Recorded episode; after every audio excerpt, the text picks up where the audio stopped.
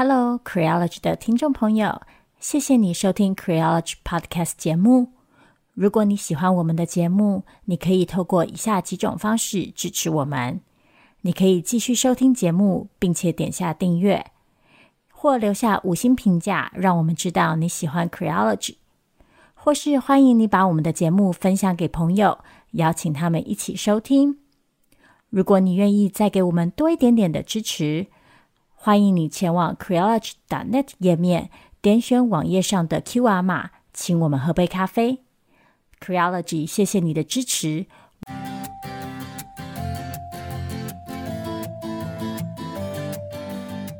各位听众朋友，大家好，欢迎来到与听众的 Small Talk 的下集。哦，我们这次把节目拆成了上下两期，因为发现一次要回答三个问题真的是有一点太长，大家听起来负担可能会有点重。那在下期里面呢，我们就要来回答所收到的第三个问题哦。那这位朋友的提问呢，其实是讲到了我们之前曾经关心过的，就是台大性平会的选举，也非常感谢他的来信哦，因为之前我真的是没有去关心到性平会的选举结果。这位朋友就说，他是注意到性平委员参选的结果是，其中一位名为鲑鱼的候选人高票当选。然后呢，他就询问了一位支持鲑鱼的男性友人，而这位朋友曾经有被女生诬告性骚扰的经历。虽然性平会判决不成案，但他认为鲑鱼候选人的确为受诬告的男性出了一口气，于是才支持他。那么，这位听众说，以他的观察，他觉得部分女性会利用性平体制。来诬告自己看不顺眼的男性，这是的确发生过的事情。当然，也有许多男生可能觉得是觉得自己被诬告，就是认为其实错还是是在女生的身上哦。他也提到说，依照他观察到的情况，支持鲑鱼的男性主要有两种：一个是认为父权红利是女性的特权；二就是真的被诬告过的男性。他想知道，面对第二种人，有没有什么办法能破除他们认为男性受到打压的感受呢？毕竟他们所遭遇的痛苦是真的，而父权社会对女性的压迫也是真的。嗯，V 太先来。我在准备这期节目的时候，针对这个问题写了几千字的回答，所以我要先跟大家打个预防针，就是。在真正回答到就是这位听众朋友的这个关键问题之前，我有很多很多前提需要先解释。嗯，第一个前提是，其实我们之前在回应其他问题的时候，也常常提到这个论点，那就是很多时候，我觉得我们要去分辨某些问题到底是女人的问题还是父权的问题。讲白话一点，就是很多时候。嗯有些问题看起来像是女人的问题，但她其实真正在处理的是父权体制带来的压迫。其实我觉得这个性平机制，或者是我所谓诬告这个问题，很多时候看起来像是，或者是说某些人会把它描述成就是女人的道德缺陷，或者是不诚实的女人说谎，或者是这是一个女性对男性的压迫。但我其实觉得，这终究回到的还是是一个父权体制的问题，以及父权体制下性别规范的问题。我为什么会这样说？这个之后，在我其他的回答里，我会再讲得更清楚一点。但我觉得很重要的一个关键就是，女性她在这个情境里，她还是被放在一个父权体制底下的。然后很多时候，女性对于这些性别互动做出的反应，其实也是受到父权体制影响的。那每次讲到这个时候，就一定会有人抗议说：为什么男人对女性的伤害是父权的问题，女人对男性的伤害怎么也是父权体制的问题？我觉得之所以会出现这个抗议，其实是对于所谓的父权又有一个很根本性的误会，就是很多时候我们在讨论父权。这个词的时候，很多人的直觉反应就是你们在攻击男性，但是并不是的。我们一直在强调，就是我们在讨论父权体制的时候，我们并不是在反对男性，我们是在反对这个让男性必须成为某种特定的样子，女性必须成为某种特定的样子的这个体制，然后以及为了维持这个秩序而被采用的各种工具跟策略，然后还有在这个体制底下的权力运作，以及因为这些权力差异而造成的压迫，所以并不是说。父权就等于男性有错，而是说在父权体制底下，男性跟女性分别被赋予了特定的角色跟不同的权力地位，而这样子的结果导致了某些性别互动里几乎可以说是必然出现的伤害。嗯。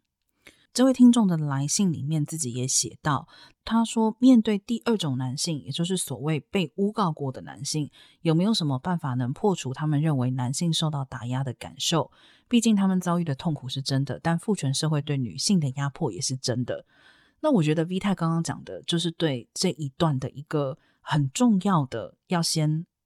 去回应跟厘清的事情，就是没有错，男性感到受到打压。如果我们看这个单一的事件，看起来像是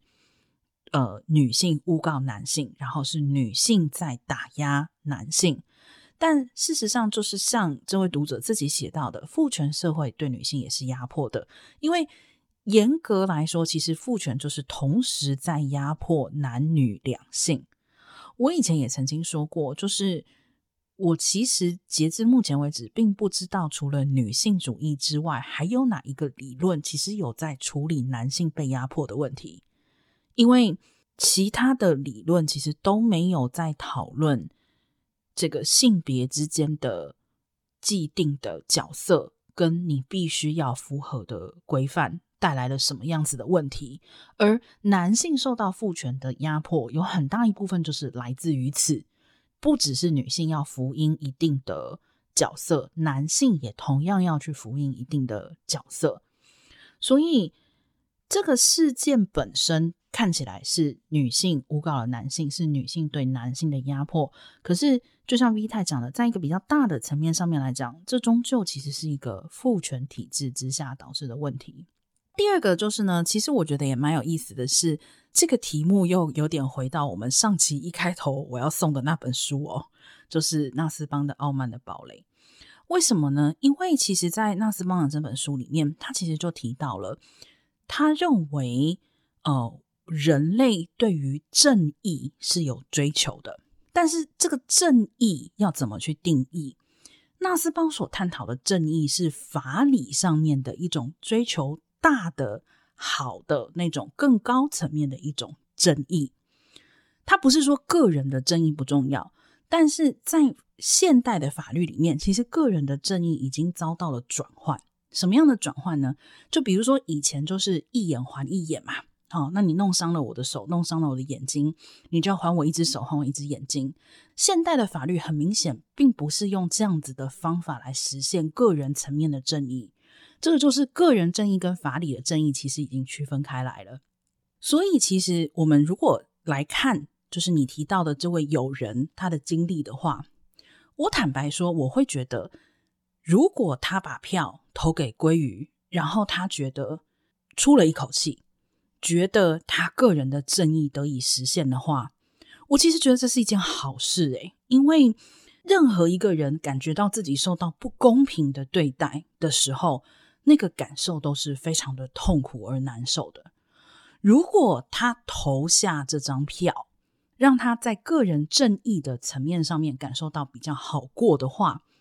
我其实觉得这是一件相当不错的事情。但是，我觉得我们必须要认知到的一个问题，就是说，这个个人的正义跟更大层面或说法理上的正义，本来就是会有差距的。那我觉得这也是为什么我们一开始就要先提出来，就是说这个问题它的根本还是一个父权体制的问题，因为只有去处理了这个父权体制的问题，才有可能在一个更大的一个层面上面去处理他在法理上面所遭遇到的不正义，或者是我们白话一点来讲，他觉得这个女生应该付出什么样子的代价吗？这个代价是法律的代价吗？是法理的正义的代价吗？还是说他希望他受到某一种特定的惩罚，然后才能够在自己个人的心里，在自己个人的正义上面感到比较好受呢？我觉得有一件非常重要的事情是，其实不管是男性还是女性，或是任何的认同的人，当你感觉到你被误会，或者是被错误的指控，面临不正义的时候，感受都是痛苦的。这个痛苦的感受有很大一部分需要身边的人的理解、跟支持、跟陪伴。很多时候，我们其实是被迫接受。在个人层面的正义上面，可能无法伸张。就是像我刚刚讲的，我觉得他应该还我一只眼睛，但很明显法律不会给我这种判决。所以，即使这个判决我感到非常的不能接受，在法理的正义上面我无法接受，我依然要想办法跟自己的正义和解，因为不然我会过得非常痛苦。那这个时候，我认为身边人的支持、跟理解、跟倾听是非常非常重要的。其实娜娜讲到的这个部分啊，正好就是为什么这几年啊，其实讲几年也应该说这十几年来，嗯，修复式正义在所谓的性别暴力议题里是一个越来越受重视跟讨论的观点。所谓修复式正义的观点，就是认为我们当前的这种司法机制，也就是透过诉讼、透过刑事惩罚。这样子的机制可能不见得可以给予性别暴力里的受害者他们所需要的这种正义的回馈。其中一个原因是，性别暴力很长的时候是发生在一种人际互动的嗯情境里，然后涉及事件的双方很多时候不是全然的陌生人。所以在性别暴力这样的伤害发生之后，个人所需要的正义不只是行为人受到惩罚而已，还包括那个情感上面受伤的修复、跟信任的修复，或者是整体社群。假设这两个人是同学，假设这两个人甚至是家人，他们之间的这个冲突跟伤害，势必也会涉及到他们所处的这个群体嘛。所以这个群体之内要怎么样去回应这起事件，然后怎么样去修复群体内部的关系，其实都属于正义的一部分。所以这十几年来，陆陆续续有学者就提到说，面对性别暴力这样子的伤害，是不是有可能在司法以外？因为司法毕竟是一个比较僵化的体制嘛，所以是不是有可能在这个比较僵化的体制之外？透过社区性的、人际性的，嗯，协商讨论，回应这个问题，进而对当事人达成一种补偿跟正义的效用。嗯，所以我觉得，就像娜娜说的，“正义”这个词本身其实是一个复杂的概念。我觉得我们达成这个结果的路径也有很多。那这是值得我们去探索的。那我觉得最可惜的事情，可能就是我们提前的假设，只有某些方法可以得到正义，或者是我们限制了我们对于正义这件事情的结果的可能性的想象。好，再说回来，这个问题本身，我还是没有办法回答，就是到底要怎么样处理男性被打压这个感受。因为在这之前，我想先来讨论一下，就是诬告这件事情。我昨天想了非常非常的久，我要怎么样讲这件事情。接下来讲出来的内容，可能在某些朋友耳里听起来会觉得有点冒犯，甚至是不公正。但是我想要强调的事情是，我并没有要去否定任何人的感受，但是我觉得。诬告这件事情还是必须要被拉出来，在一个社会情境下讨论。我的意思是，不知道为什么过去这两年呢、这个性侵诬告或者是性骚扰诬告这件事情，在网络上可以说是大幅度的流传，一度让人会觉得这件事情好像每天都在发生，然后仿佛日剧当中的白血病一样。就是随处可见。但事实上，到底是不是这样呢？我不知道。老实说，我有点怀疑。我并不是说诬告这样的现象完全不存在，但是我觉得这个诬告的产生的情境跟产生的结果，其实有各式各样的可能性，但是是我们目前没有讨论到的。这是第一点。第二点是，我觉得我们目前对于诬告这件事情的讨论。其实很大程度的反映了父权社会里某些性别不正义。我的意思是，尽管我相信诬告这种情形确实存在，但是考量到当前的性别环境跟这个环境底下的权力分布，以及我们不同的言语陈述，以及不同性别的证词，在这个社会上被给予的分量。我们就会看见诬告这件事情，相比于其他事情，好像似乎被给予了更高的重要性。我讲白话一点，就是男性被诬告跟女性真实受到了伤害却无法获得正义，这两件事情所发生的比例如何？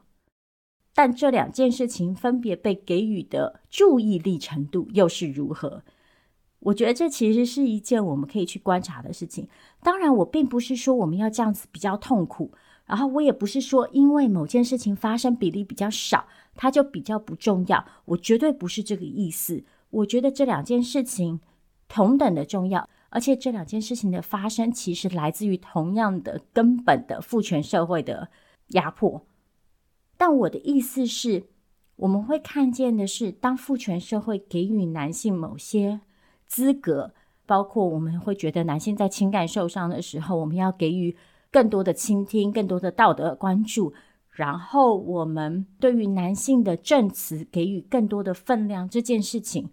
会造成一个结果是，就像我刚刚说的，诬告这件事情的严重性可能在某种程度上被放大了，然后它被想象成一个。最严重的问题，而且是一个女性造成的问题，这其实并不是真正的反映了全部的现实。我讲一个例子，就是前一阵子大家讨论非常多的安伯赫德跟强尼戴普的事情，很多人会用安伯赫德当做例子来指控说，所以你看女人都在说谎，所以你看诬告确实存在。安伯赫德有没有说谎？有。这件事情里有没有不诚实？有。女人是不是也有可能对男人造成伤害？绝对有。但是如果我们把这件事情回归到父权社会里的现实处境来看的话，我们就要去考量这件事情它所扮演的比例嘛。可是，在我们的语境里，因为这件事情的发生，因为父权社会里的性别权利的始终不平等，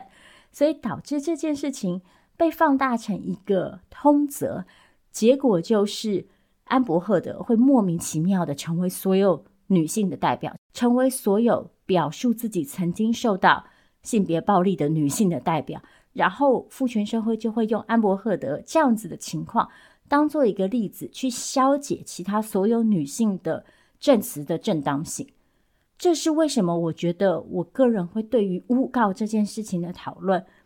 更谨慎小心的原因，绝对不是因为我觉得男性受伤的经验不重要，而是正是因为我觉得这个经验太重要了，所以我们才不能用这种粗略的方式去讨论说，哎，你看，因为有男性在性平会里不成案，那就表示他被诬告，那就表示这个女人说谎了，那就表示所有女人都说谎，那就表示这个性平机制是不可靠的。我觉得这样子的讨论逻辑是太太太太太危险了。其实刚刚的读者来信哦，还有一个最后一段，就是我没有读到。那我现在想要稍微读一下，就是来信的朋友说，他目前采取的做法是告诉这位男性友人，女权主义在做的事是平权，而非让女权高涨。这些利用性平管道陷害男性的女生和女权主义的概念背道而驰。然而，他觉得这个说服力不够。毕竟，他觉得亲身经历对于他们的影响比什么理论都大。我为什么现在要把这一段念出来的原因，首先第一个是呢，所谓用性平管道陷害男性的女生和女权主义的概念背道而驰，我觉得这个陈述其实就是有一点像 V 太刚刚讲的，我觉得这个推导可能就有点推导到太大的地方。首先，我还是要先再强调一次，就是我绝对肯定这种受到伤害的感受。但是与此同时，我们没有办法知道对方，就是这个相对方这位女生是为什么透过性平管道去申诉。也就是说，她有没有可能是恶意的？当然有可能，绝对有可能。但有没有可能是，或许在他们曾经有过的互动里面，她确实曾经感到有不妥当。我甚至于不会用不舒服，我用不妥当的地方。他或许会基于各种原因，针对这个不妥当，选择去向性平的管道申诉。有没有一种可能是，当今天性平会告诉他你的这个申诉，我们说不成案的时候，其实他也感到受伤呢？他也感到他的正义没有被伸张呢？这个其实是 V 太常常讲到的一件事情，就是人与人的相处，很多时候就是会有各种的摩擦。以及冲突，有没有人在这个摩擦跟冲突里面一开始就是怀抱着恶意？当然有，但也有没有可能这些摩擦跟冲突，它其实就是摩擦跟冲突，并且因为没有得到良好的处理，而使得双方都感到受到伤害呢？这是一个层面哦。那我这边也想要给一个实际的例子。就是，其实我是认识，就是所谓被诬告的男性，而且不是一个，而且是两个。其中有一位的经历，就我可以很明确的说，因为他们没有走任何的，就是程序，或者说是比较制度化的一些处理方式。他后来理解到的，就是他就是跟这个相对方的女性有一些与性有关的摩擦以及不愉快。后来，这位女生在与其他朋友聊天的过程之中，有比较放大了情绪的表达，然后这个话就传出去了，就说这位男性朋友可能对这个女生有过呃不恰当的行为，或是如何如何如何。我还是要说，我不会说我们要把人都想得很善良。但是有没有一种可能，就是这位女生她确实没有抱持着恶意去讲这些话？我们应该自己也都有过吧？就是比如说很生气的时候，就一不小心就会讲出很难听的话。再来就是，如果是这样子的一些情况的话，其实又回到了我刚刚说的体制的或是法理的正义与个人有没有感受到获得正义，其实是两件完全不同的事情。刚刚这位听众的来信写到说，他觉得他解释女权主义在做什么，并且他觉得这样的说服力仍然不够，因为亲身经历对他们的影响是比什么都大的。我不会说一定是理论或者是个人经验的影响比较大，但我觉得或许这里有一件非常关键的事情，就是 maybe 这一位男性的友人，他现在需要的就不是理论啊。就又回到我们上集的最开头讲的所谓理论的局限性嘛，同样的经验也有局限性嘛。我们经验的局限性就是导致冲突与误会的来源，对吗？但是在现在这个阶段，他个人已经感到受伤的阶段，或许理论就是完全没有意义的，完全不重要的，极度被局限的东西。所以我还是要再次强调，我认为。在这个阶段，其实他甚至于不需要去理解对方的想法是什么，或是做法是什么，因为他确实感到受伤了。那么，如何让他从这个受伤里面去恢复，或是接受说他所想要的正义，以及他所想要的恢复方式，可能是没有办法被实现的，但是他还是可能可以让自己感受比较好的。我觉得可能是第一要务。再来，我想要补充的一件事情哦。就是我们经常听到性侵的案件里面有一种说法，就是这是个案，就是为什么这个男生会做这个事情，这是个案呐，这是他自己的个人的行为的败坏或如何如何。所以我非常好奇的是，如果真的存在这些恶意诬告男性的女性，而且并且他们大量存在的话，为什么他们不是个案？为什么我们不会在面对这样子的事情的时候去说，这是他个人的态度有问题，这是他个人的做法有问题？因为严格来说，没有人应该去诬告任何人、任何事情嘛，不管是不是性侵，对不对？但是为什么当今天是女性指控，或说错误的，或是不够完整的去指控一个男性在性的行为上面有瑕疵、有问题的时候，忽然之间这件事情就得到了巨大的关注？这是一种不成比例的关注，就像 V 太刚刚说的。再往下讲，就是这个于我个人而言，我觉得是一个非常地狱的梗。我说非常地狱的梗的意思，就是说我其实很不愿意这样去类比。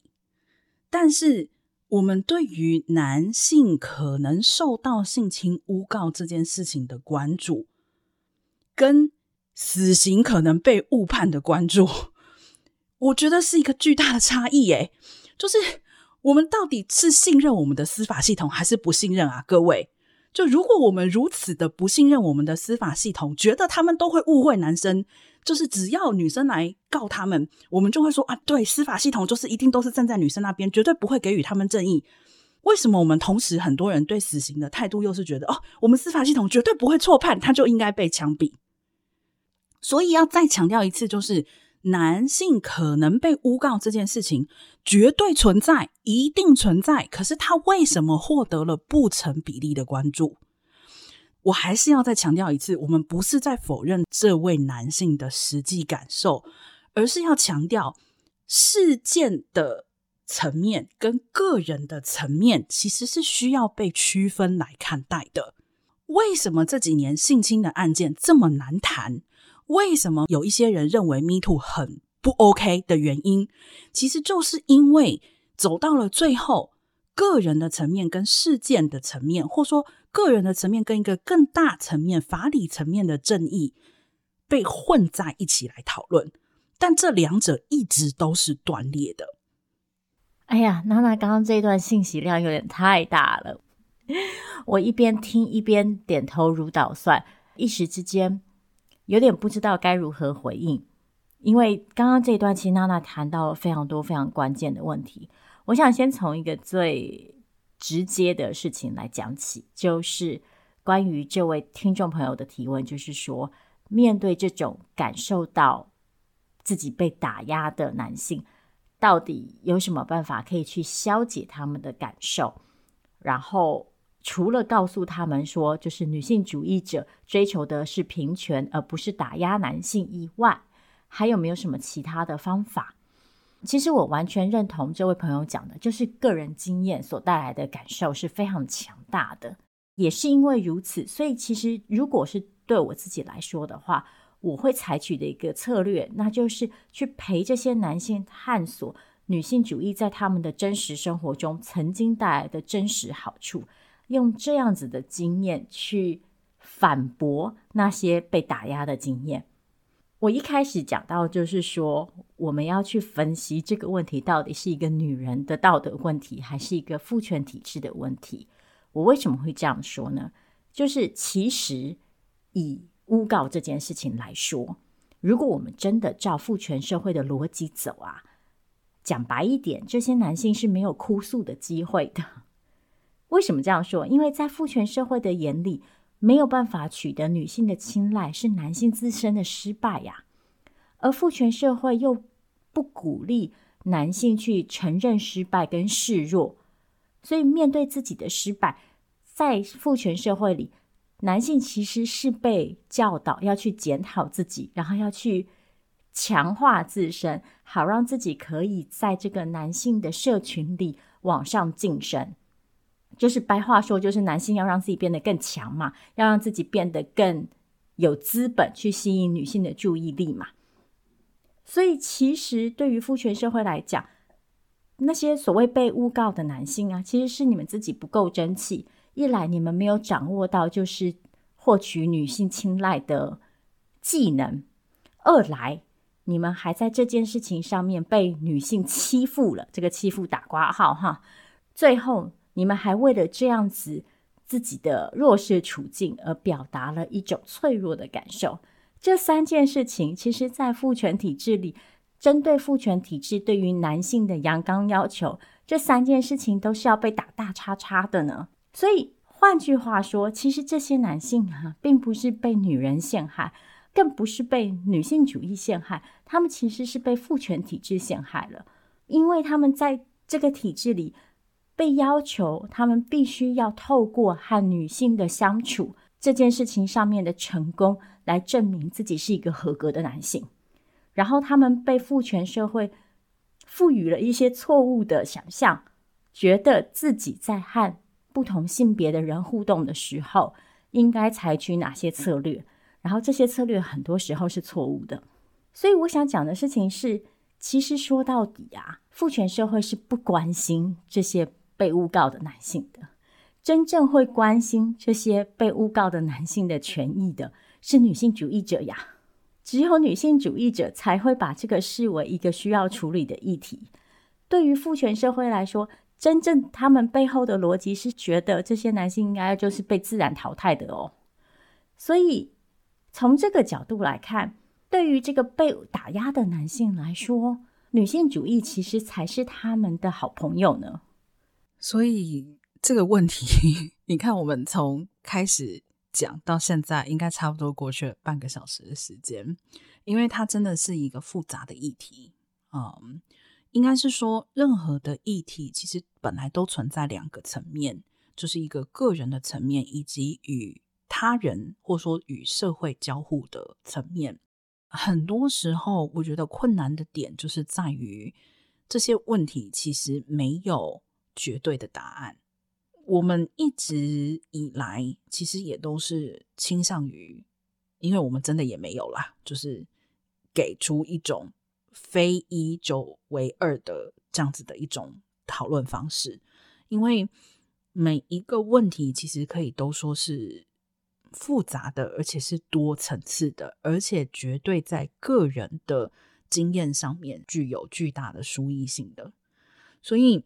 即使在讨论与社会交互的那个部分，我们也更希望做的是提出各种可能的角度、可能的看法、可能探讨或是思考的方式。我讲实在话，我其实对于像我所提到，就是纳斯邦这种对法理正义，就所谓更大的正义的追求，我其实是持悲观态度的，因为我其实是认为。你总要跟你的个人经验和解，因为只有跟你的个人经验和解，你才能过得开心、过得好嘛。在让自己过得开心、过得好的这个前提之下，我们一定会在看待与社会交互的这个层面上面，每个人会出现差异。其实这就是个人经验带来的差异。重要的是什么呢？重要的其实我觉得就是试图去异中求同。那我觉得有一个非常重要的同，是同理心的同，是试图去想象以及试图去理解对方也有他的经验，因此他与我发生了差异。这个差异并不代表他对我是有恶意的。当然，这不是性别议题啦。其实我觉得多数的议题，政治的议题，其实都可以从这个角度来切入去看。所以讲到这里。要再次、再次、再次的去强调，就是说，这位男性友人的痛苦的经验绝对是真实的，但是这个真实的痛苦的来源，其实来自于好几个不同的层面，而这每一个不同的层面，需要用不同的方式跟角度去接近、去拆解、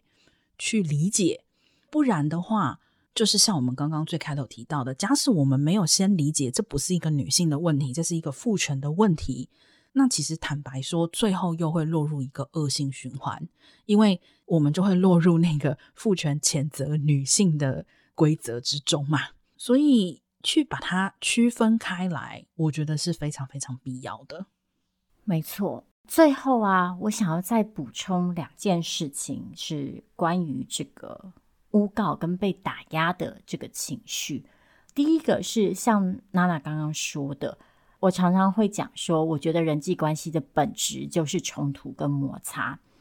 所以，其实我相信，就是在当前的性别环境跟性平机制底下，确实有可能会出现各种错置、各种误解、各种误用。但是，这个误的产生，并不一定就是出自于恶意。就像娜娜刚刚讲的，那这些误为什么产生呢？一方面是包括我们的性别互动文本一直在改变，然后随着如今的性别角色规范的松动、性别意识的崛起，我们确实在当前的社会里有一些对性别互动理解的落差，然后这样子的落差有可能会造成我们在互动的时候的一些误解，以及一些因为误解而产生的伤害。另外一个情境是。我觉得这些误用打刮胡哈，也有可能来自于一种女性的再次打刮胡报复。但是当我说这个报复，为什么我要打刮胡？因为我指的并不是那种恶意，就是出自于想要伤害对方而进行的行为。我指的是一种，就是女性面临自己长期以来在父权社会里的社会处境之后所产生的一种。可以说是自保的策略，也可以说是一种不得不的选择。这什么意思呢？就是作为一个女性，在父权社会里长期的遭受一些虚假的恐吓跟真实的压迫之后，在这些长期性的打压之后，一来产生了一种不平，二来产生了一种恐惧，导致我们很有可能会产生出一种草木皆兵的情绪。也同时非常的想要让男性了解自己那种不悦的心情，在这样的情境之下，我们面临什么样子的选择呢？我讲白话一点，假设今天有一个男性跟我开了一个我觉得非常不好笑的黄色笑话，我应该做什么反应？作为一个女性主义者，我的立场是。如果可以，我先不要选择直接以申诉的方式把这位男性打成一个性骚扰犯。我当然希望我可以回到人际关系的情境下去，告诉他说：“诶，你为什么觉得你可以跟我开这个玩笑？我觉得很不好笑，你可不可以不要这么做？”好，但是这是我我要这么做的情况下，我要考虑的是什么呢？我要考虑的是我必须投入的时间跟情绪成本。我要考量的是。对方可不可以理解我在说什么？对方能不能接受我在说什么？甚至我要再进一步考量的事情是，对方有没有可能因为我说了这些话而恼羞成怒，甚至进而对我做出更多的伤害？这些其实都是我必须要考虑的事情。那在这么多、这么多的成本之下，最后对我来说，是不是选择直截了当的申诉机制是比较简单的？我这么说，并不是要去合理化那些因为误解或者是因为不舒服而直接选择性平机制的人，或者我也不是要去就是合理化诬告这件事情发生的情境。我想要讲的事情是，行为是很复杂的，动机也是很复杂的，所以他们产生出来的结果也会是很复杂的。因此，我们的回应也必须是复杂的。尽管这些复杂可能会让我们觉得非常的不愉快，然后非常的疲惫，但是我们还是得去直面这些复杂。这也是为什么，就是我和娜娜常常在节目里讲到，就是说我们不认为所有的不舒服都应该属于性骚扰，而我们会强调说，在人际互动里，我们应该给予彼此一点犯错的空间。但是与此同时，我也会不断的强调说。我们在讲这句话的时候，必须要回去考量当前父权社会底下的性别权利不平等，以及这个不平等可能造成的不合比例的道德要求。也就是在这个情况下，很有可能最后的结果就是我们会去一直要求女性去体贴男性，然后就像娜娜说的，我们会去放大男性这个受伤的感受，然后去把。女性这个部分当成一种全体性的本质性的问题，这样子的做法对于我们处理这个问题是绝对绝对没有益处的。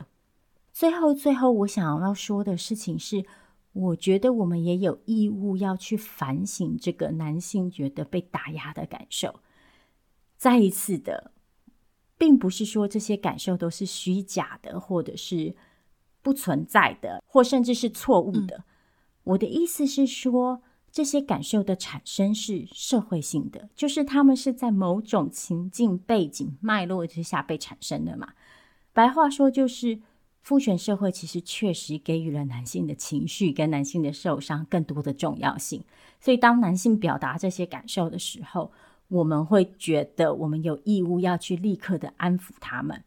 但是这种受伤的感受到底是来自于一种真实的被剥夺，还是只是因为男性过去享有的特权如今不存在了？我觉得这是有必要要去做区分的。就我相信两种情形都存在，也正是因为他们都存在，所以我们才更有义务要去做出更细致的讨论。嗯，好，没有想到结果三个问题我们真的聊了好长好长，还好决定切成上下两期哦。嗯也希望各位听众朋友，就是不要因为我们会把你的问题聊得很长，就不写信给我们，还是非常欢迎你写信来 queerology at gmail dot com。然后就像我们说的，因为有的时候有些问题，我们可能没有办法跟你确认这个问题的详细的意向或它意旨是什么，我们会先按照自己的理解来回答。假使有不清楚的地方，或是没有回答到你的问题，也非常欢迎你再写信来告诉我们。好，那今天的节目就到这里，非常感谢你的收听，我们下次见喽。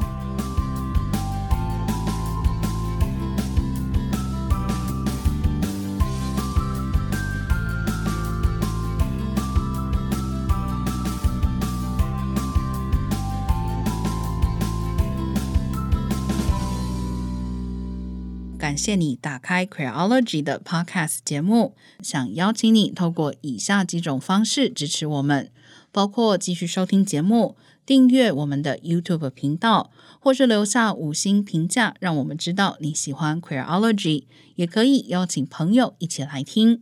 如果你愿意再给我们更多一点支持，也欢迎你到 Queerology.net 点页面上的 QR 码，请我们喝杯咖啡。网址是 q u e e r o l o g y dot net。